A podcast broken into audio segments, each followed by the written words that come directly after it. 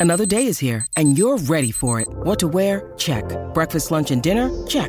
Planning for what's next and how to save for it? That's where Bank of America can help. For your financial to-dos, Bank of America has experts ready to help get you closer to your goals. Get started at one of our local financial centers or 24-7 in our mobile banking app. Find a location near you at bankofamerica.com slash talk to us. What would you like the power to do? Mobile banking requires downloading the app and is only available for select devices. Message and data rates may apply. Bank of America and a member FDIC. Ryan Reynolds here from Mint Mobile. With the price of just about everything going up during inflation, we thought we'd bring our prices down. So to help us, we brought in a reverse auctioneer, which is apparently a thing. Mint Mobile unlimited premium wireless. Ready to get 30, 30, bit to get 30, bit to get 20, 20, 20, bit to get 20, 20, bit to get 15, 15, 15, 15 just 15 bucks a month. So, Give it a try at mintmobile.com/switch. slash $45 upfront for three months plus taxes and fees. Promo rate for new customers for limited time. Unlimited more than 40 gigabytes per month. Slows. Full terms at mintmobile.com. When you need mealtime inspiration, it's worth shopping Kroger, where you'll find over 30,000 mouthwatering choices that excite your inner foodie. And no matter what tasty choice you make, you'll enjoy our everyday low prices, plus extra ways to save, like digital coupons worth over $600 each week. You can also save up to $1 off per gallon at the pump with fuel points. More savings and more inspiring flavors make shopping Kroger worth it every time. Kroger, fresh for everyone. Fuel restrictions apply. Welcome to the New Books Network.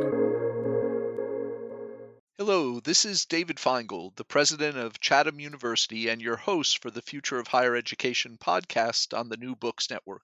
I'm back today with Michael Horowitz, the founder and president of TCS Education System based in Chicago, Illinois. Michael, great to have you back on the program.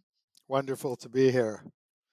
Michael, when, when we last spoke, you had just started to describe the evolution of the TCS network, um, the the creation of it from the the splitting of the central office from the Chicago Grad School, and then the addition of Pacific Oak schools. Um, could you tell us about uh, the addition of the subsequent members, how those came about, and sort of take us up to to the current day in terms of of, of the membership of the network? All of our colleges and universities uh, have come to us through a kind of uh, fortuitous process of heavy networking and outreach through a lot of channels. And then as we gain traction, uh, getting referrals from trusted mutual sources. And I'll get to that one in a bit.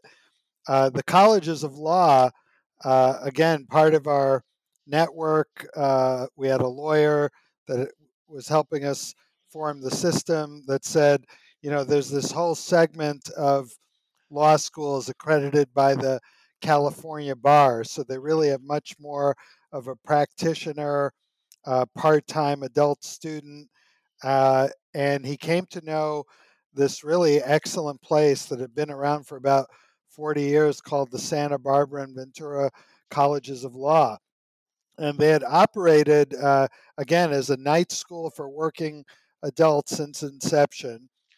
Uh, had graduated uh, some very prominent attorneys in that area, and the board and the dean at the time said, you know, we we live hand to mouth, and we're always we're stable. We even have money in the bank, but we want to do more in terms of technology.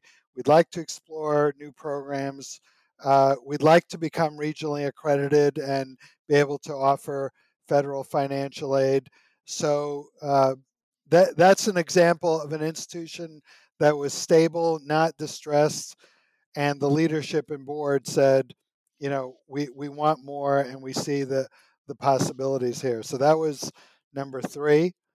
Uh, Saybrook University, which is truly having the best days in its history uh, right now, uh, was more or less referred to us by a major accreditor, WASC.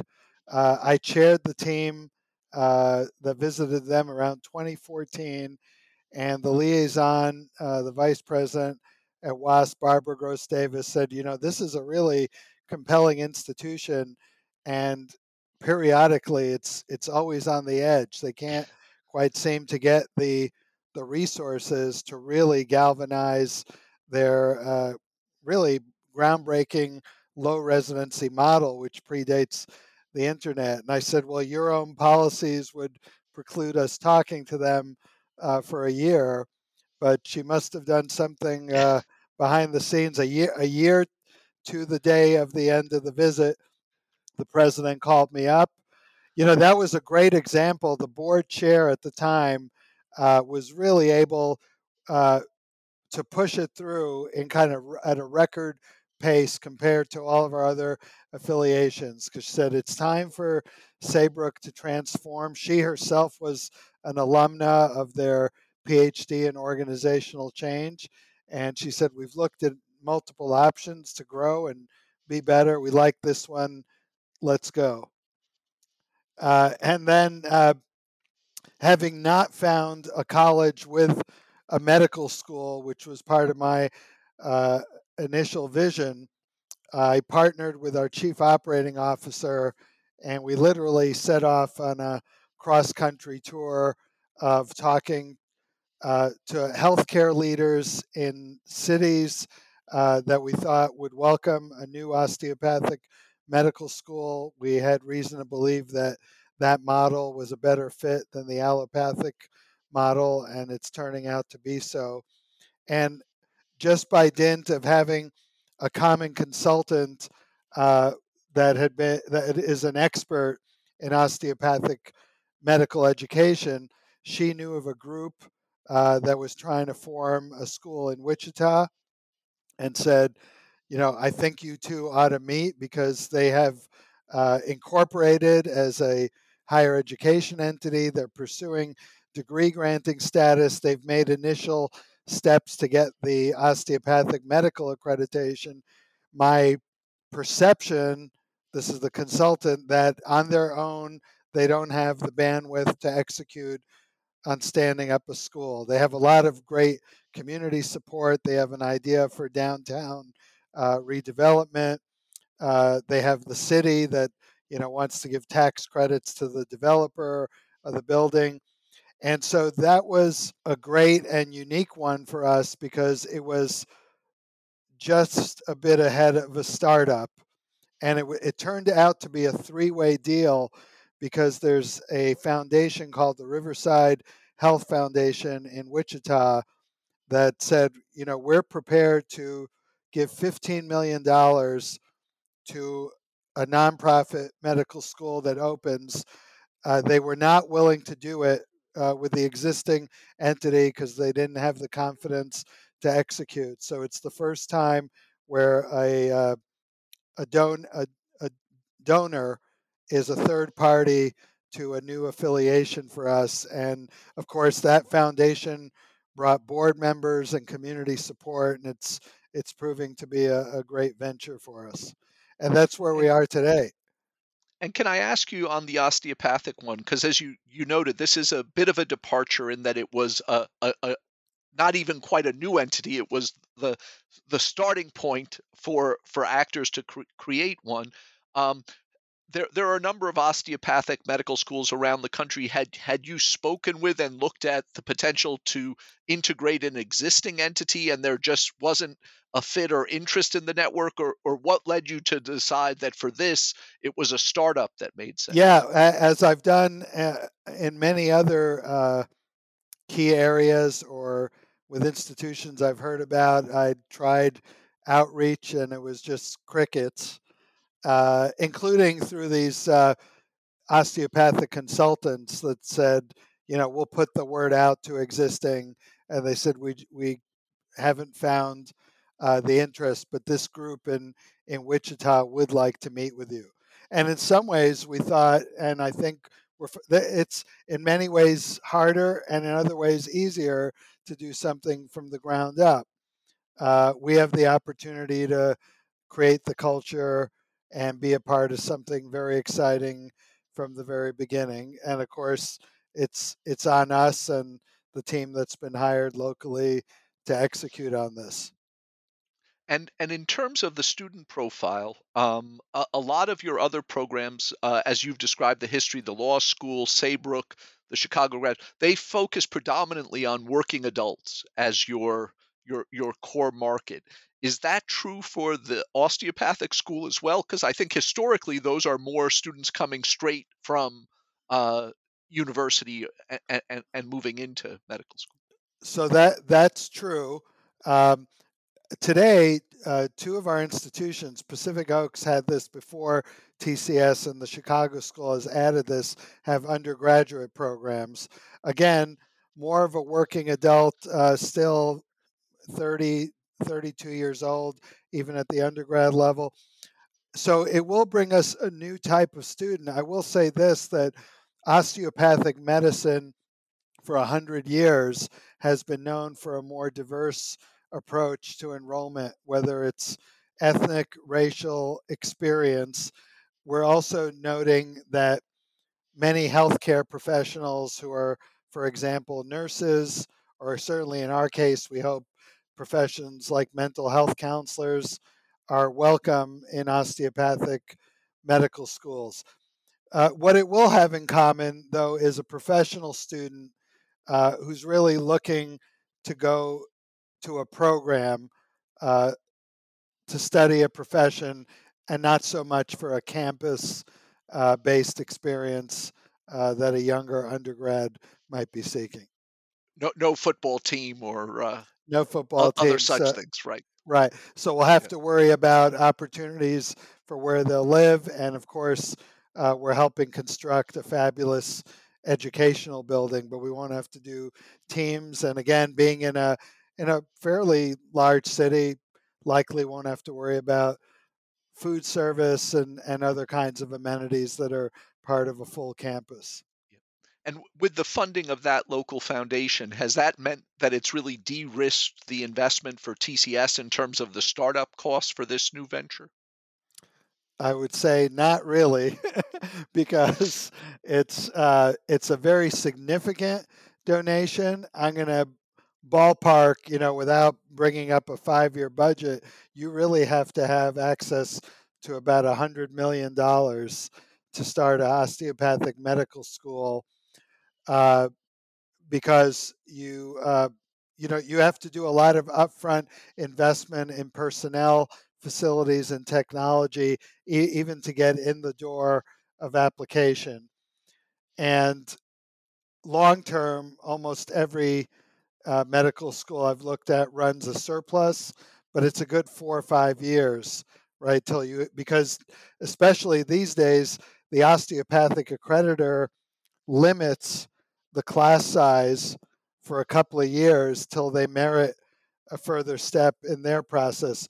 So it's it's a very welcome uh, and you know no strings attached other than we successfully opened the school, uh, but it didn't de-risk it. I will say that our structure as a nonprofit system, our ability to borrow uh, based on being a system versus an individual entity, because there are startup schools that borrow on the open market, and the interest rate is much higher than what we've been able to get uh, for the medical school.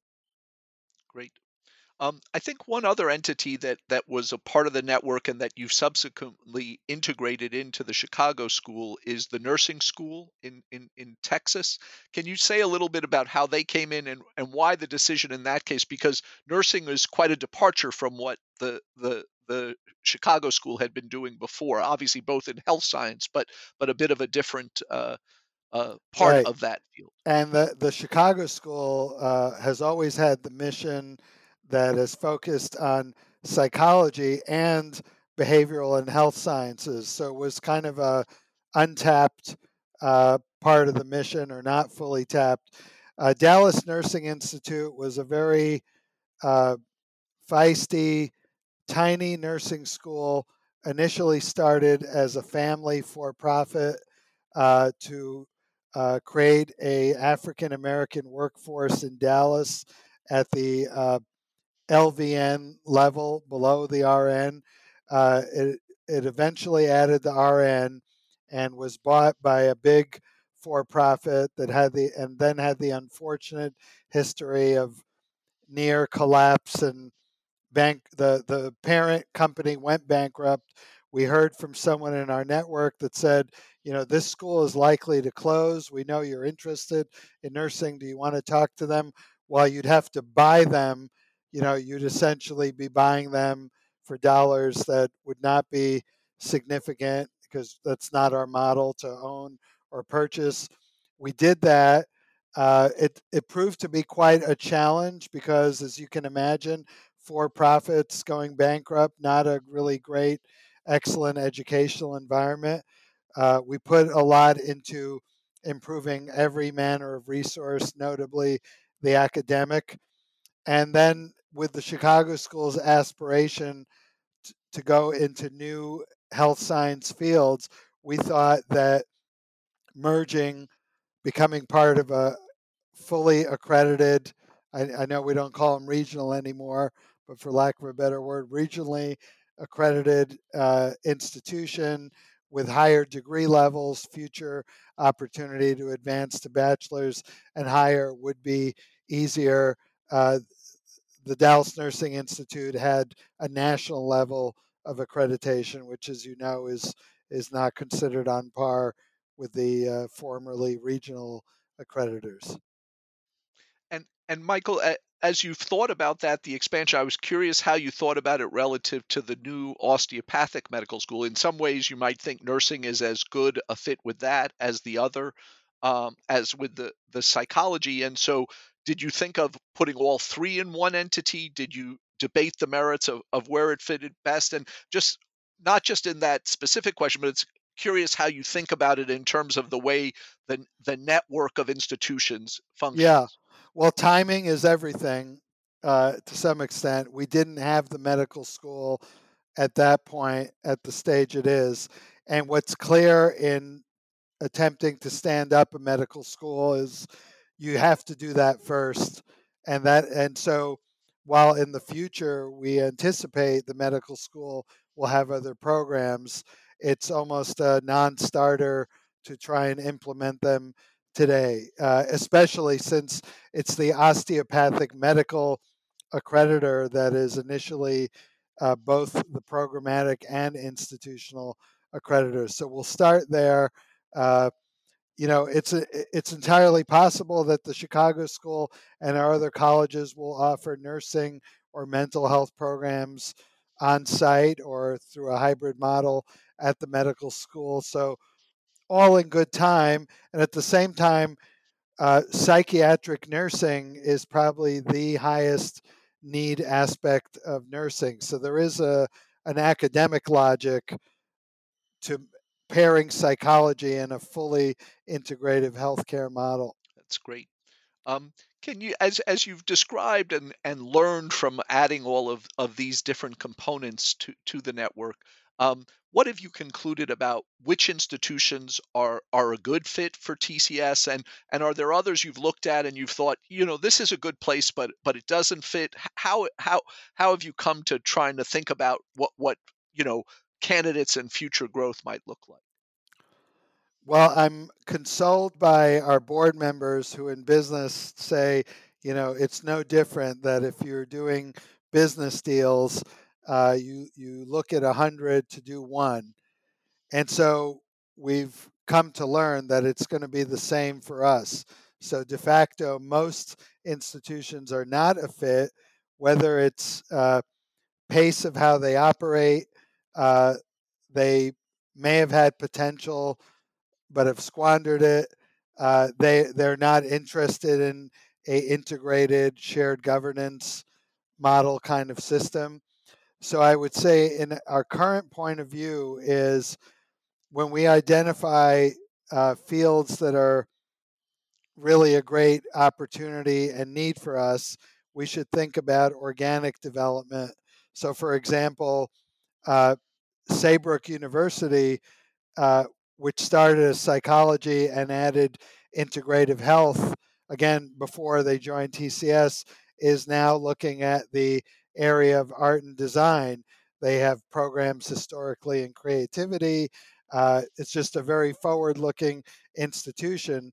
So while we also would welcome an explicit school of art and design, we think that would be a good fit.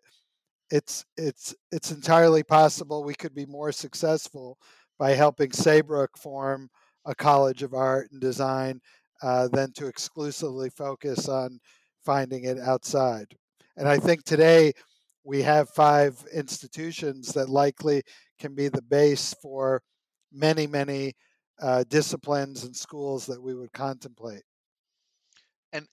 In terms of understanding how the governance works, so so you described, you know, the the investment uh, to to build the full osteopathic medical school till it's it's self sustaining as as about a hundred million dollars, and even with you know 15 million from the local foundation, that that's a, that's a major commitment for the for the TCS and for the network.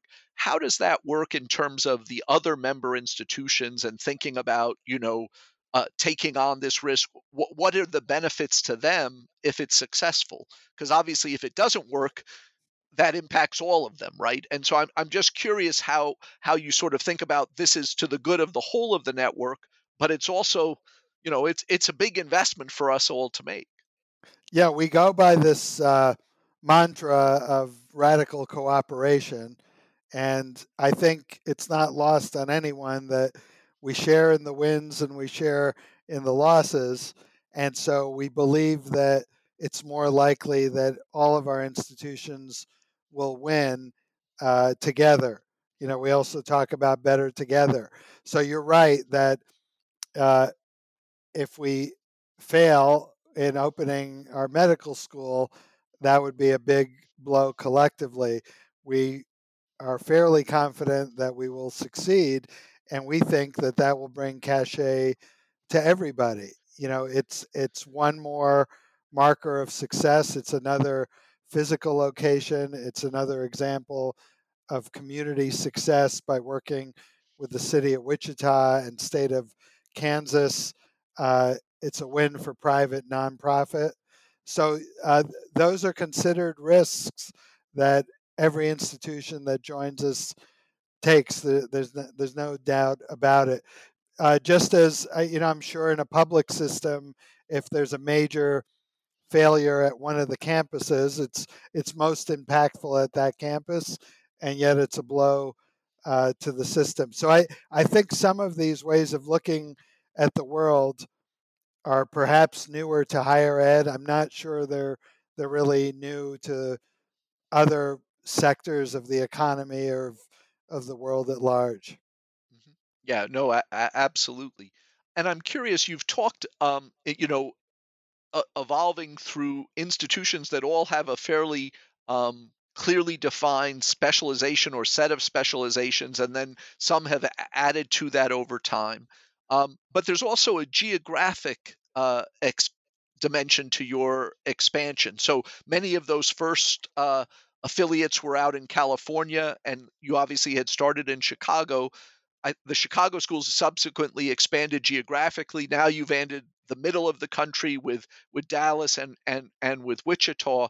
How, how do you think about it in terms of of the, the geography? Do, as you develop sites, do you think about bringing other parts of the network to those sites?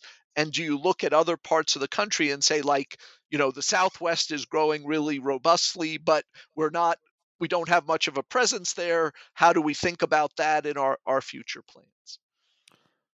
That is uh, really a strategic question that we contemplate.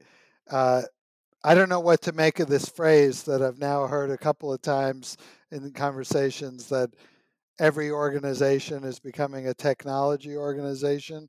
I think what's really happened in this era is we've demonstrated that you can partner nationally and globally, and in some cases, direct proximity may not even be uh, the the most important precondition for partnership.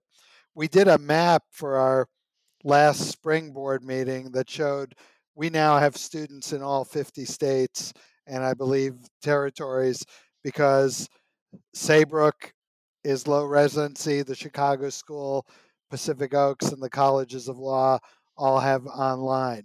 So we have students everywhere. I think we're now zeroing in on, well, that's really interesting. We have a lot of residents, for example, in the Southeast and in the Northeast. And so we are thinking about does that suggest that one of our institutions should create a physical branch? Is it enough to amplify uh, the online uh, presence because more and more of our professional degrees can be delivered through an online and local internship or or practicum model. So those are all conversations and as I'm sure you've noted it's it's an odd finding that online enrollments seem to follow or like physical presence. Not always, but I know that in Chicago, uh, there are many online students. I know that's the same in California, so it's not 100% true, but even if they only come for commencement, uh, it's something that online students uh, take comfort in. And I've met, uh, it, I have met many graduates of our online programs at the physical commencement ceremonies.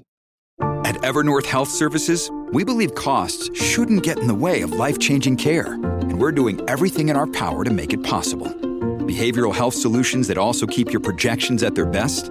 It's possible. Pharmacy benefits that benefit your bottom line? It's possible. Complex specialty care that cares about your ROI?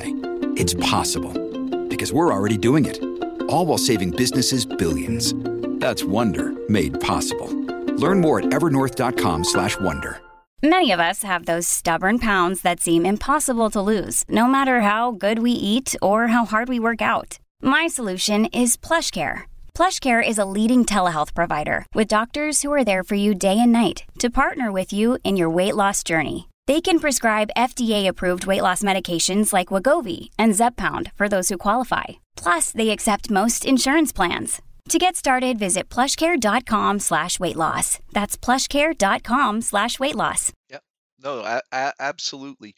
I-, I was wondering if you could talk a little bit more about the the way in which the the network operates. There there's the sort of the the clear benefits you've brought in terms of access to capital, in terms of some of the the strong shared services but I'm wondering more in terms of the things that have evolved through cooperation or sharing or learning among the partners when you bring them together and, and how how that's evolved. And if there are a few examples you could point to where institutions have benefited from being part of this beyond you know cost of capital or you know better online marketing and and other things that TCS is supplying to all the members that's very profound because as an academic, I started this with an academic vision and then was positively overwhelmed with all the infrastructure we could bring to bear. My dream was to create that kind of academic partnership.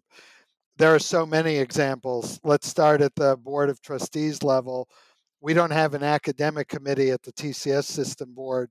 Instead, we have the Committee on Academic Collaboration so we involve trustees from all the colleges with an explicit mandate, not to require, but to facilitate and support. And so they give out innovation awards for activity that, that, that will benefit across the colleges. Most recently, uh, the medical school uh, put up a project on team based learning that clearly will benefit all.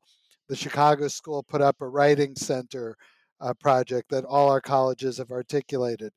And again, just that interchange among board members is very meaningful.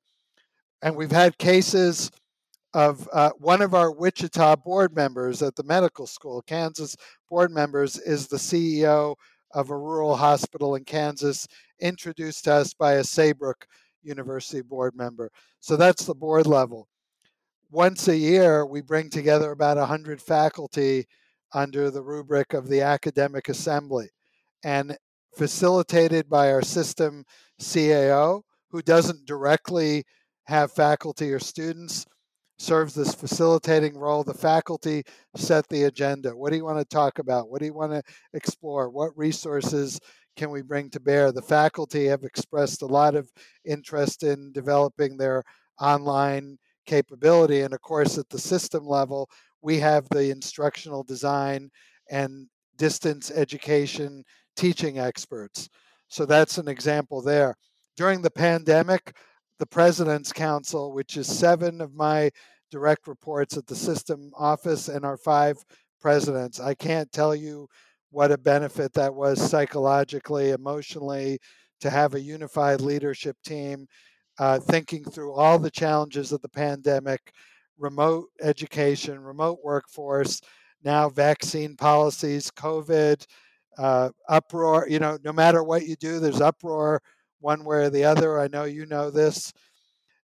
Just having that team that is uh, physically apart and unified around a common mission, very, very helpful. We have the launch of social work this past year, done jointly across three degree levels by Pacific Oaks and Saybrook. Saybrook at the doctoral level, Pacific Oaks bachelor and master's to ensure ease of transfer across degree levels. So I could go on and on. I, I think this is only going to build as we look at dual degrees. Uh, I, I, think uh, our institutions will continue to offer the full bachelor's, but with a heavier emphasis on entry to the profession. So there's big opportunity to partner on general education and the kinds of courses that are not specialized. I, I'm curious as as you look out over the the coming decade for higher ed. Um, we've all uh, experienced, seen, you know, Nathan Grawe's work um, on the declining demographics of high school graduates in the Northeast and the Midwest. Um, you mentioned that the TCS model and the looking for these kinds of partnerships and integration is is common in other sectors, but but we haven't seen much of it in higher ed. We we have state systems um, and some of those have been consolidating, like Georgia or recently here in Pennsylvania. But but you're among the the the, the rare number of those who are who have built a system within the private nonprofit side. And most of the others, as we talked about last time, are are much more centrally controlled, like National University or St. Leo. So I'm curious, as you look at the pressures folks are facing, declining customer base in many parts of the country, cost pressures, discounting pressures. Do you see more of a move toward TCS like systems? And, you know, are, are you seeing that in terms of the the people coming to you for the secret sauce or or or more prospects for you than you maybe were seeing in, in prior years? There are more prospects at the moment, and I don't see a big wave toward adoption of our model. Our model is very public. I've talked to many groups that would form incredible affinity groups from the way I look at it. Uh, there doesn't seem to be the energy uh, toward collaboration that I think the outside public would anticipate for higher education, even in, in some bigger universities, I'm sure you've experienced, it's it's hard to get collaboration across schools and departments within uh, one one university. I think what I'm seeing accelerate is the uh, the bankruptcy and dissolution of uh, of more colleges. Again, the pace though is so slow. So maybe ten years ago was one or two a year, and now it's five. So I'm not sure, other than the short term headlines in the local community, people are experiencing it as a wave. Whether it gets to more dramatic, I don't know, because I also see many institutions like yours adopting innovative methods for education, a outward orientation toward understanding the student and the market. So maybe we will have you know, continued separation of stronger and stronger institutions. And it seems like there's a lifeline that, for good or bad, is longer uh, for, for private nonprofit institutions. Again, I see similar pattern in the nonprofit space outside higher ed. Too many overlapping entities, many with great distinct missions, but would benefit from collaboration and uh, I've decided to spend less time wondering why it doesn't happen and continuing to create opportunity and success for our institutions and anyone uh, that wants to join us. I am very uh, open to publicly talking about the model. I don't think it's complex. I think the execution is complex. And as I uh, interface with boards of trustees who are all volunteers, I, I start to understand why the momentum toward closure becomes more powerful uh, than than doing something different. Doing something different is a lot of effort, uh, even on the part of the board. I described, you know, the the remaining board members of Pacific Oaks, who who all of a sudden were spending a full work week, probably or more, besides their day job, rescuing Pacific Oaks and guiding them into our system. And so it's it's it's easier from a governance perspective to fold the tent. And what I've seen is when colleges uh, close their doors, there are local beneficiaries, namely the other colleges uh, in their area, who are happy to take the students. Uh, the regulators, they help in a way. They're likely relieved to have a weak player, you know, off their list and be able to focus on on stronger members. Uh, and I certainly understand all the dynamics you described, but but I would also hope. I mean, as you shared in several of the ones you ended up acquiring, the accreditors said, "We know you have a model that work, and we think these are worth saving." And and and I do feel like most of the trustees I've met at these institutions, while they're volunteer, they're there because they care deeply about the success of the institution. And so I, I, was fairly taken aback when you mentioned that you know the Pacific Oaks uh, prior president was was you know more more committed to closing than to thinking about this option. It would seem to me that institutions getting to the point where they that they recognize they may have some challenges that if there's something that could preserve the livelihoods of their employees, preserve the mission and the students, and maybe even bring additional benefits, that that would be an option you would think they would that they would rapidly, you know, want to consider versus versus closure, which is obviously very painful for all of those stakeholders. Well, I, I, hope you'll help me get out the word to the higher ed community. Uh, it, it is interesting. I, I do think there's always the need for continued evolution of the skills of trustees. You know, in some ways, we put them in a tough spot. Uh, many have never served in this capacity. Uh, and it's been interesting to see that uh, the level of information and education is not uh, standard. In many cases, they're just not aware of the dynamics of the business and the larger marketplace. So, as presidents, I think it's our obligation to ensure they get that information. Yeah. And to the extent there is that education, a lot of it was based around the model of self standing single institutions, right? And so it may not necessarily be the best preparation for this new world that's come. Yeah, all, all these years into the profession sector of higher ed, it's still remarkable that people think about things like a banking relationship or the technology provider as uniquely distinct or important to be distinct for the college when it it literally has nothing to do with delivering education, but further by collaborating on those non-student facing uh, opportunities, you may free up resources. You likely will for that educational mission.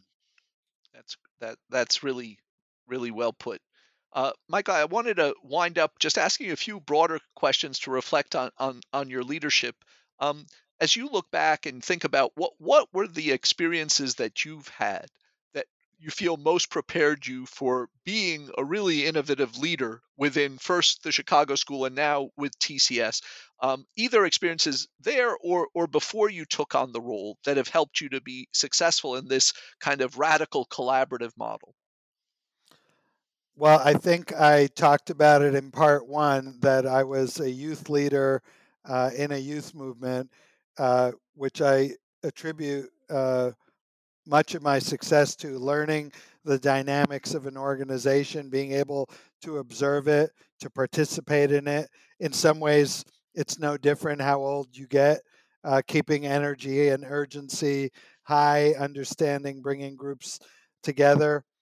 I, I've always had an interest. Uh, my parents' uh, experience as immigrants and refugees in politics. I think that's uh, you know, a key component of being a leader, awareness of your internal and external politics, uh, getting my PhD in, in a medical school and being able to observe uh, dynamics between and within professions has been key.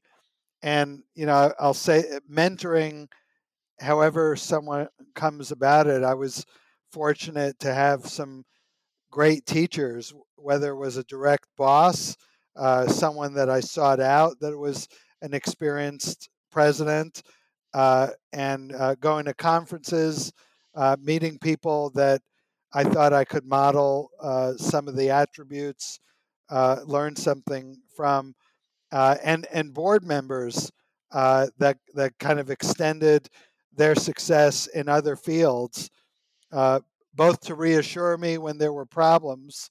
You know, I think the first time uh, as as education leaders we deal with something we may not have come out of the business sector, so we haven't deal dealt with this business issue or this regulatory issue. Most leaders and sectors have, uh, and so all of those things uh, have come together. I think in a in a powerful and effective way and I, I surely enjoy these days uh, focusing on developing leaders within TCS. Great. Can, can you talk about what what have been the greatest challenges that you faced, um, either in leading the Chicago School or TCS, and and how did you go about addressing them? Well, one of my mentors, uh, Harry O'Donnell, was the president of the American Schools of Professional Psychology. He would say. Uh, we've got everything under control except the people, and uh, we are a, we are a people intensive sector, as you well know. So it doesn't matter how great your plans and your procedures are, unless you can persuade and motivate and inspire. So the biggest challenge, uh, you know, it's it's continually recurring. You find that whatever you've set out to do isn't as well understood or executed as you hoped. And I, I find the uh, the biggest help in a challenge like that is to immerse myself directly, uh, not necessarily to be the one driving the solution, but to to hear. Because uh, another thing Harry would do, as he was president at, at that point of a 15 campus institution, so, and it was the days of the of the of the old-fashioned phone. He'd pick up the phone; it wasn't screened, and and it might be, you know, an irate student. And then I'd get a call, and he'd say, "Hey, I just had a really interesting conversation uh, with one of your fans." And he he also modeled this idea of bring me any problem. I'm going to be calm, and I'm going to uh, stay in there and, and help you figure it out. So, again, I, I was impressed. He wasn't afraid to hear from anybody, student, staff, faculty, and then wanted to unpack. I was a, a dean of a, campus. You know, is this something that needs to be solved? How can we do it? So I like uh, what I I have a calendar of attending wherever possible our board meetings in person at all the colleges. And I'll typically extend that and afford an opportunity to meet faculty, staff, students, and just get the ground view. It's it's it's fascinating uh, what you learn. At, at, a Saybrook residency, I introduced myself to a student, and she said, "Oh, TCS. So you're you're the guy who gives us that uh, Canvas learning platform." Because I guess uh, you know we we have the logo there. I said, okay, well, that's that's surely not the full representation I'm looking for, but it's very interesting what a specific student has picked up on.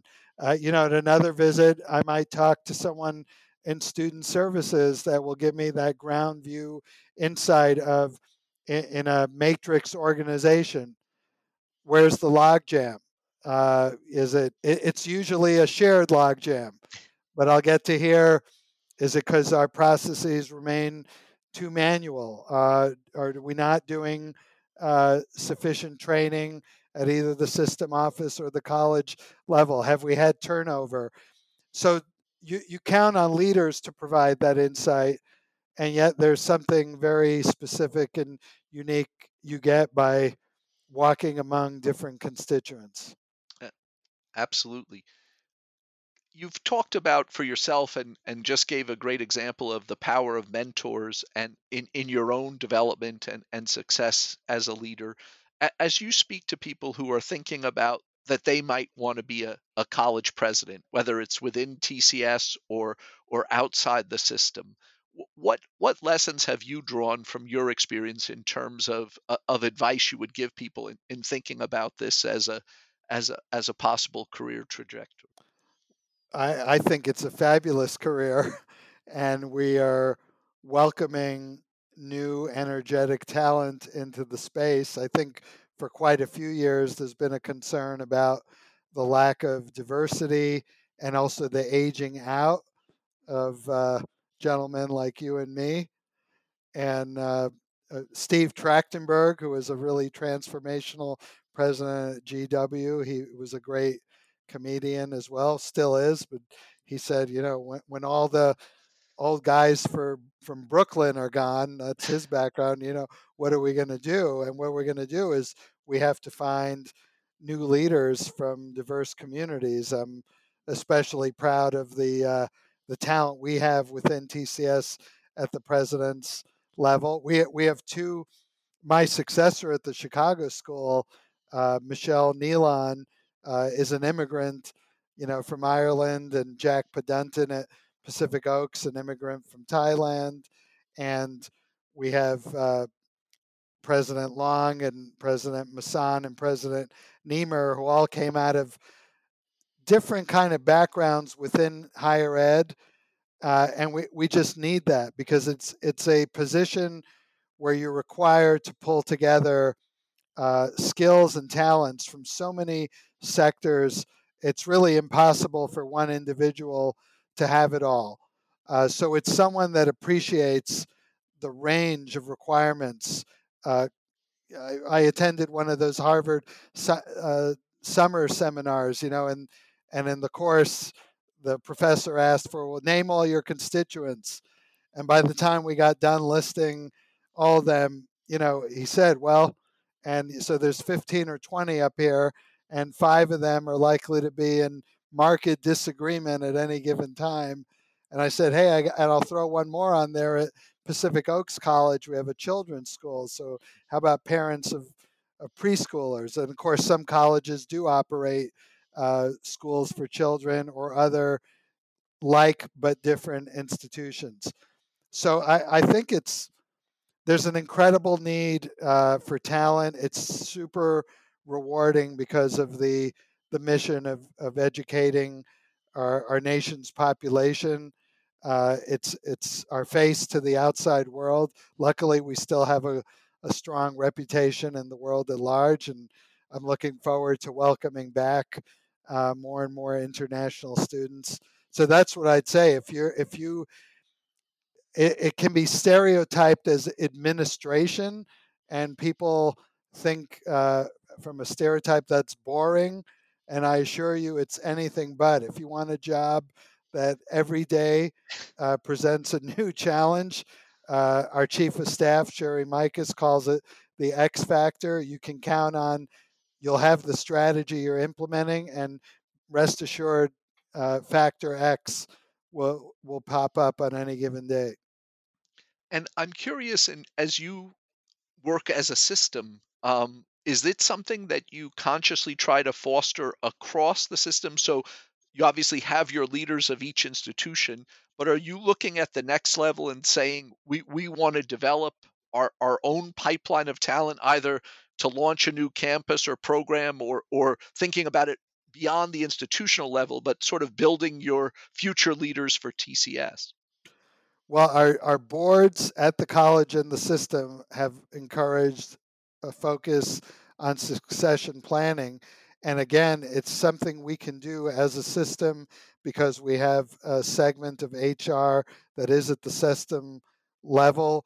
We have Leadership Summit annually that brings the cabinets of all the colleges together. And we absolutely encourage all our presidents to look at their direct teams and development. In the case of the Kansas Health Science Center, the first president came. Uh, she was a leader at the Chicago School. She was the dean of their largest campus, the online campus. So it's a perfect example of creating that opportunity. And while we don't exclusively hire in that way, we always encourage uh, people within to look at opportunities. And it's an explicit goal of my five year vision to develop the workforce. Sometimes we develop the, the workforce and they leave us. Sure. Uh, but you, you you take that as part of the the lumps in development. I mean, we're happy that people get opportunities, but we believe that being a, a learning and developing organization is is broadly a plus for us but I would think that one of the nice things, and and obviously the head of your new osteopathic school is a great example, is for a lot of smaller private institutions, the only way many people can advance is to leave. Whereas you have this opportunity to say, oh well, you're you know you're number two in enrollment here, but you know we just had an opening, and and so I could see that there would be real benefits to being able to think out longer term and yes, and, and spot it, that talent. And to your earlier point about being national, it's afforded us an opportunity to keep talent. Uh, we literally had someone in Chicago based IT that said, I want to move to Dallas. Can I keep my job and work from the Dallas campus? And we said, you know, great idea. Let's do that. Uh, the president of our law school uh, was our first communications and uh, PR director, and he wanted the opportunity to work in operations. The Chicago school gave him a chance to be dean of a campus, and he went on in a competitive search to be chosen as president of the law school. So, yes, uh, it's and we've had people leave campus and go to the system, and vice versa. We also never let a uh, a campus key position drop. So our system CAO is doubling right now as the Saybrook CAO because they're in the middle of a search. And she, in turn, is using it as an opportunity to develop a leader on her team to learn more about college academic leadership because maybe in the future that person will want to be a, a college VPAA or provost. That, those are really great examples. Well, Michael, thank you so much for taking the time to speak with us. It, has been a real pleasure to learn more about the system and your own leadership journey, and, and wish you all the best uh, for for uh, the f- future of the system. Thank you so much, David, and back at you, and look forward to connecting in the future. Great. Thanks.